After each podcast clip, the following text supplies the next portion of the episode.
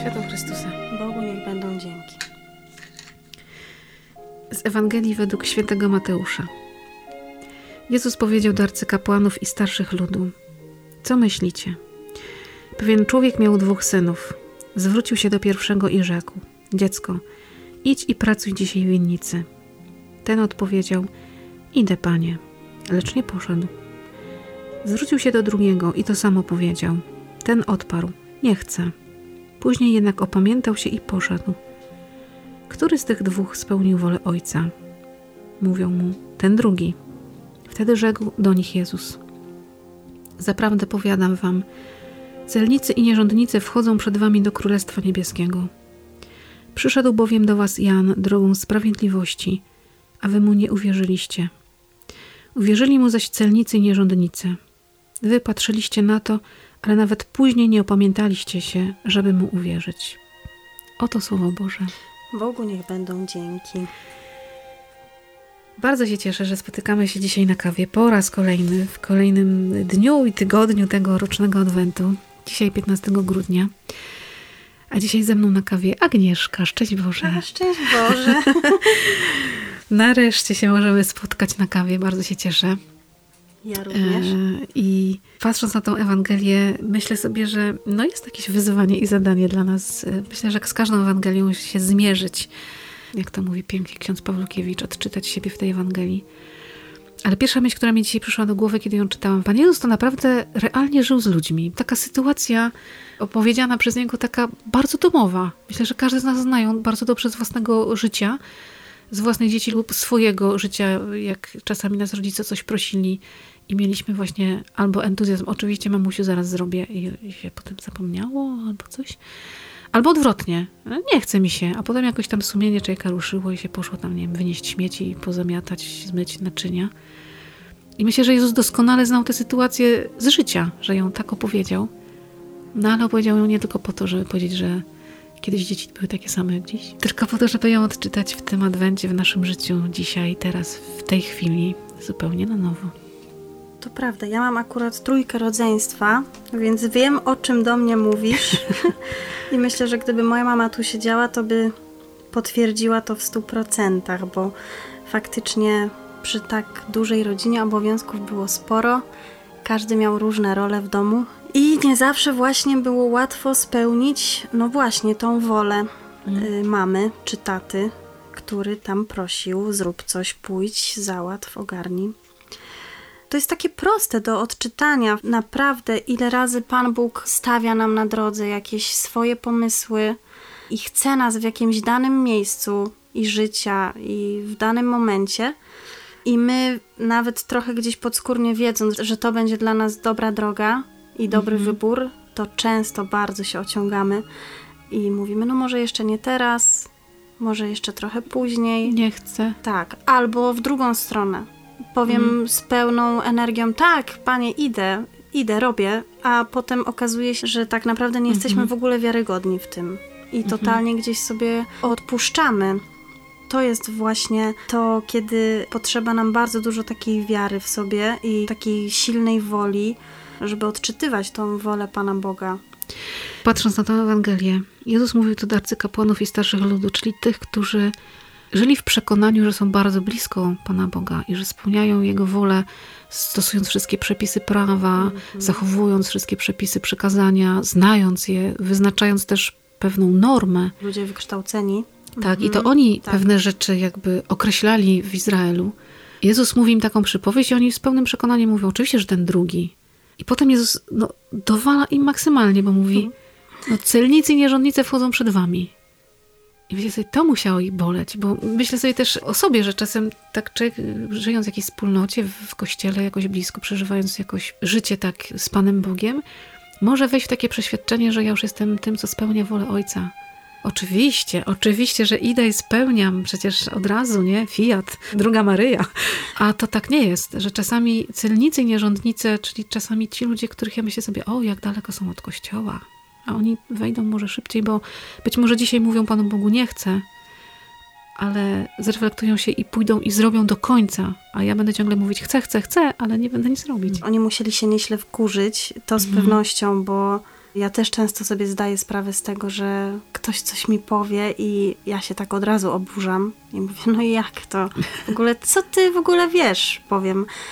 A potem tak siądę sama i sobie pomyślę, faktycznie, ktoś miał rację. Ktoś trafił. Tak, w samo to no. sedno, nie? W ten mój mhm. najsłabszy punkt.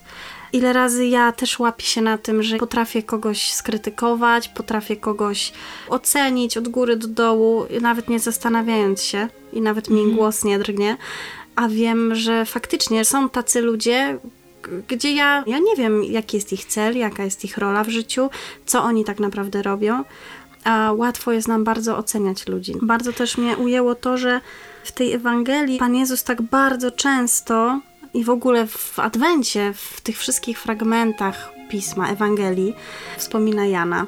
Ja go po prostu no, uwielbiam, Jana, bo wydaje mi się, że to jest taki ideał męskości. Dla mnie Jan to jest taki facet z krwi i kości. On nawet nie musiał być silny fizycznie, ale to był taki konkret w swoim mhm. takim myśleniu. On doskonale wiedział, po co on jest, dlaczego. I on był bardzo pewny tego wszystkiego. On wiedział, że on przychodzi wcześniej właśnie mhm. przygotować te drogi Panu. Często ludzie mówią, że o, obraz męstwa w Piśmie Świętym, no to święty Piotr, ale właśnie święty Piotr, on był bardzo taki człowiek pogubiony, taki szukający. szukający. On bardzo on często długą... był tym, który mówił nie chcę, nie chcę. Tak. Potem robił, ale... Bardzo taki był o. emocjonalny i mhm. bardzo też ta jego droga bardzo była taka długa. Mhm. Do tej takiej, można powiedzieć, jego transformacji, przemiany tak. takiej. Żeby stać się skałą, potrzeba tak. więcej czasu.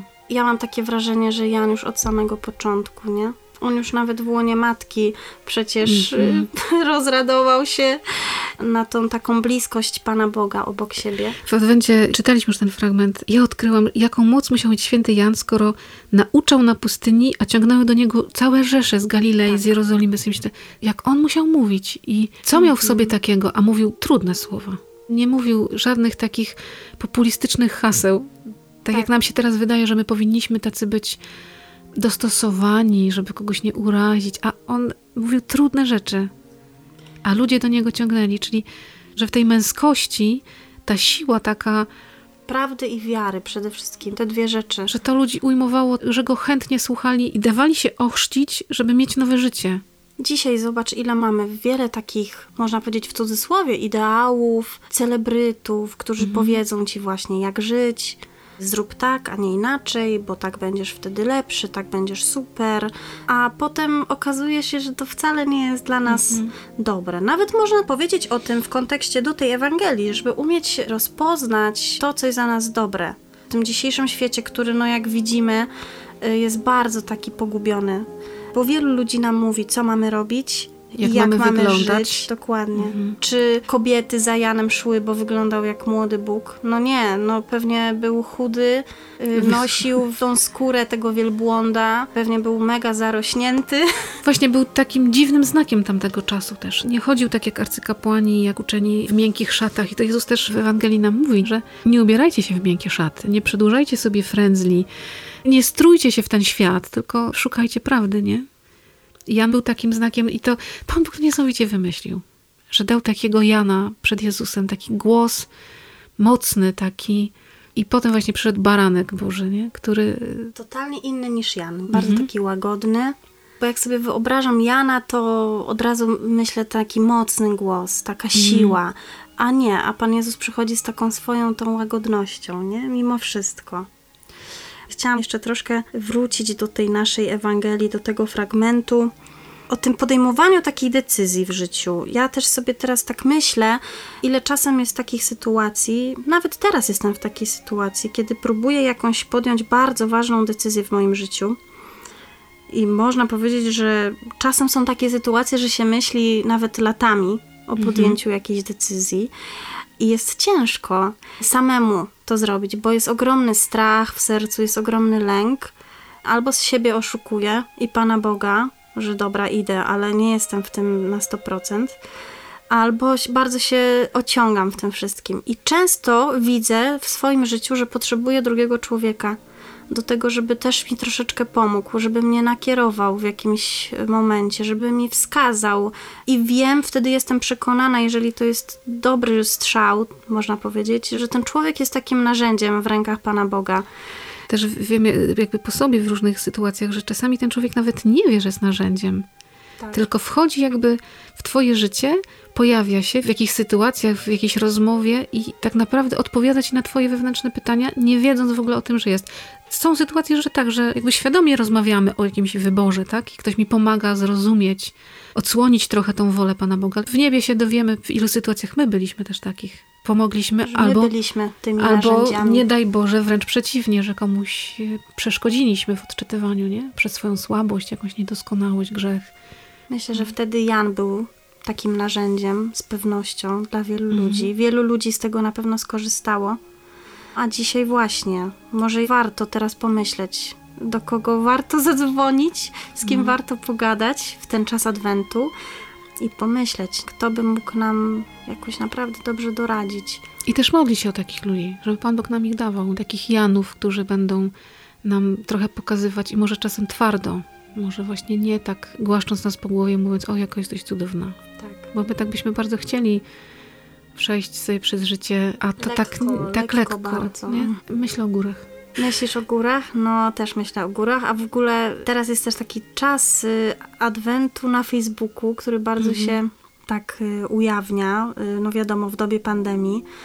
I bardzo dotykają mnie codziennie słowa księdza Grzywocza, bo właśnie zalajkowałam sobie i polecam wszystkim bardzo serdecznie, oczywiście oprócz najlepszej kawy adwentowej. Tak, ale kawa z Grzywoczem to w ogóle to jest, ojeny, to jest już, wiecie, espresso takie mega dobre z dobrą czekoladką, wow.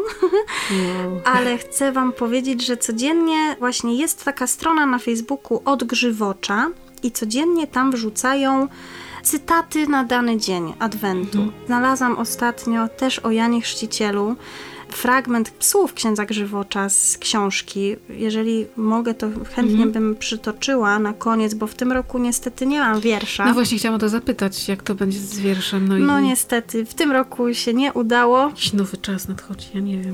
Słuchajcie, jakaś tak, duża zmiana. Chyba zmiany w życiu, ale chcę wam przeczytać piękny cytat i bardzo chcę wam tego życzyć.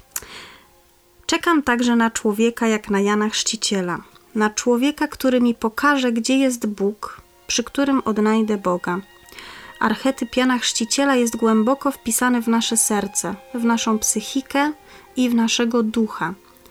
To jeden z najstarszych archetypów ludzkości. Archetyp Jana Chrzciciela. Kogoś, kto mi powie, oto baranek Boży, oto ten trzydziestoletni mężczyzna z Nazaretu. Żebym się nie pomylił, żebym go rozpoznał w tłumie. Mój Jan Chrzciciel. Kto był twoim Janem Chrzcicielem w życiu? Dla kogo ty byłeś Janem Chrzcicielem? Nasze ludzkie więzi głębokie, wzajemne więzi są drogą, po której przychodzi On, Mesjasz, Bóg, na którego czekam. Przy tobie mogę powstać i pójść za Nim, za barankiem. Powiem wam, że mocne. bardzo mocne no. wbiło mnie w fotel i wydawało mi się, że dziś nie będzie do tej Ewangelii pasować, ale chyba jednak pasuje. Bardzo, bo tak jak czytałaś to, że kto jest dla mnie Janem Chrzcicielem, dla kogo ja jestem Janem Chrzcicielem, tak. to jest... To te nasze narzędzia. Nie? Ale to się zaczyna od tego prostego pójdę i zrobię, Panie Boże. Jakkolwiek zaczynamy tą przygodę, czy mówimy z ochotą i radością od razu, w pełnej gotowości, czy mówimy Panu Bogu, nie chcę dzisiaj. Najważniejsza jest ta decyzja ostateczna, czyli nie moje słowo, ale mój czyn, czy ja pójdę i zrobię, czy ja tą wolę wypełnię. Myślę, że żeby nie załamywać się po prostu, bo ja często się tak załamywam, Boże, nie mogę się zmotywować, nie chce mi się tego zrobić, a myślę, że właśnie musimy sobie odpuścić. Bo tak jak właśnie z Piśmie Świętym, czasem chyba warto odczekać, dać sobie czas, uspokoić mm. może emocje, trochę serce, bo wiadomo, że nie tędy droga i później zawsze się wyda mm. taki lepszy owoc. Najważniejsze się ruszyć. Tak. Bo każda podróż, każda przygoda, każde chodzenie po górach zaczyna się od tego, że trzeba po prostu pójść. I to nie jest tak, że w jednym momencie się znajdujemy na szczycie. Trzeba iść krok za krokiem. Nie jest łatwo, nie? Nie jest łatwo. Jest strasznie ciężko, ale jaka jest radość już u góry. Jak byliśmy w Tatrach, no w tym roku nie udało nam się być razem. Jak wchodziliśmy na Mięguszowiecką Przełęcz, wchodziliśmy w trójkę i miałam taki moment, w którym powiedziałam, nie idę dalej, nie dam rady. Wchodzimy z księdzem Krzysztofem i z Agatą, serdecznie pozdrawiamy. Ja zostałam na takim kamieniu i mówię do nich, słuchajcie, no nie pójdę, nie mogę złapać oddechu, nie mam siły, nogi mam jak z waty, no po prostu nie ma sensu. I on mówi, ale no, no może dasz radę, może dasz radę. Ja mówię, no nie, no po prostu wiem, że nie. Ksiądz tylko mówi, tu kawałeczek już jest kazalnica. I ja mówię, no nie, no nie. Poszli. Ja zostałam sama, posiedziałam sobie na tym kamieniu, oczywiście popłakałam się strasznie, że jestem taka stara, że w górach nie mogę chodzić, to już pewnie mój ostatni raz, takie miałam myśli w ogóle, to pewnie mój ostatni raz, Boże kochany, już więcej tak wysoko nie wejdę, to już nie dla mnie. Wyciągnęłam paczkę rodzynek, zjadłam trochę rodzynek i nie wiem, kiedy ubrałam plecak i poszłam za nimi. Nie, nie w dół, tylko w górę. To było niesamowite doświadczenie, bo bardzo dawno nie byłam tak wysoko w górach sama. Ksiądz nie wiedział i Agata wie, że ja idę. Byli przekonani, że ja schodzę w dół. Jak byli na kazalnicy, to zadzwonili do mnie, gdzie jestem. Ja mówię, że idę za nimi, ledwo dysząc. Oczywiście myślałam, że ta kazalnica jest bliżej. Okazało się, że nie. W tym wchodzeniu na górę, w tym moim zdobywaniu, nie chcę nazywać pokonywaniu, bo doświadczałam czegoś takiego, że gór się nie pokonuje. Je się tak zdobywa krok za krokiem. Właśnie tak sobie myślałam, jakie to jest niesamowite, że w tym wchodzeniu ważny jest każdy krok i nie myślenie o tym, co będzie jakby... No trzeba każdy krok wykonać. Nie mogę się znaleźć na górze tak od razu, choćbym bardzo chciała, że każdy krok był bardzo ważny. I były sytuacje, w których ja się śmiałam prawie na głos z tego, co robię, drapując się na tą górę, wydzierając każdy metr. Były sytuacje, że się modliłam, bo po prostu takie były momenty, że mówię, ja tu nie zejdę. Sytuacje, w których byłam zła, wkurzona, w których mi się płakać chciało, ale wlazłam. I tak sobie myślę, że w życiu chyba o to chodzi, że po prostu robić krok za krokiem. Liczy się ta droga. Tak. Przede wszystkim. Szczyt był cudowny. Weszłam na kazalnicę, oni potem dalej poszli na Przełęcz Mięguszowiecką. Ja zostałam sobie na tej kazalnicy, bo ja tak potrzebowałam tam pobyć sama w tych górach. Była niesamowita cisza i to była taka nagroda, ale wiem, że ta droga była o wiele ważniejsza niż ten szczyt. Droga jest bardzo ważna. W ogóle też zobaczmy, jak często przewija się motyw gór w Ewangelii, w życiu Pana Jezusa też. Tak, wszystko co ważne wszystko, na górę. co ważne, tak, działo się w górach. Ale też zobaczmy, że trzeba też nauczyć się chodzić po tych górach i w góry. Ja na przykład nie lubię jeździć z takimi ludźmi w góry, którzy mówią tak, okej, okay, tu na czas i idziemy, biegniemy szybko, bo mamy mało mhm. czasu. Nie, nie, trzeba Zaliczmy nauczyć szczyt. się, tak, trzeba nauczyć się bardzo kontemplować te góry. Też nawet prymas Wyszyński miał kiedyś taki ładny cytat, nie przytoczę go z pamięci, ale właśnie mówił, że trzeba iść w te góry powoli, na ten szczyt się wspinać mhm. powoli, bo im szybciej zaczniemy, to szybciej się zmęczymy, wiadomo. I ta droga naprawdę się liczy, a też zobaczmy, że jak wejdziemy na szczyt, to potem nam się chce więcej. I jeszcze mhm. więcej, i więcej, i więcej. Więc chyba właśnie to, co mówiłyśmy, najważniejsza jest chyba ta decyzja i te pierwsze kroki, żeby w ogóle ruszyć, mhm. żeby pójść. Bo można siedzieć pod schroniskiem i patrzeć na szczyty i mówić... Zajadać ale bym... szarlotkę. Sz- tak, to jest, jak się schodzi, jest smaczniejsze niż jak się wchodzi. Mhm. Polecamy raczej przy zejściu i można patrzeć i patrzeć i sobie marzyć o tym, że ja tam wejdę, ale jak ja się nie ruszę i być może dziś nie wejdę na szczyt, ale ta droga, którą tak naprawdę człowiek troszkę siebie pokonuje, a nie górę. Trochę mhm. musi pokonać swoją słabość, swój lęk, ale też rozeznać, ile ja tak naprawdę mam sił. I może muszę powiedzieć, dziś dalej nie pójdę. No właśnie. No. Danego dnia tylko jeden etap. Wiele takich przygód z gór moich pamiętam, że był plan, że wchodzimy na Rysy.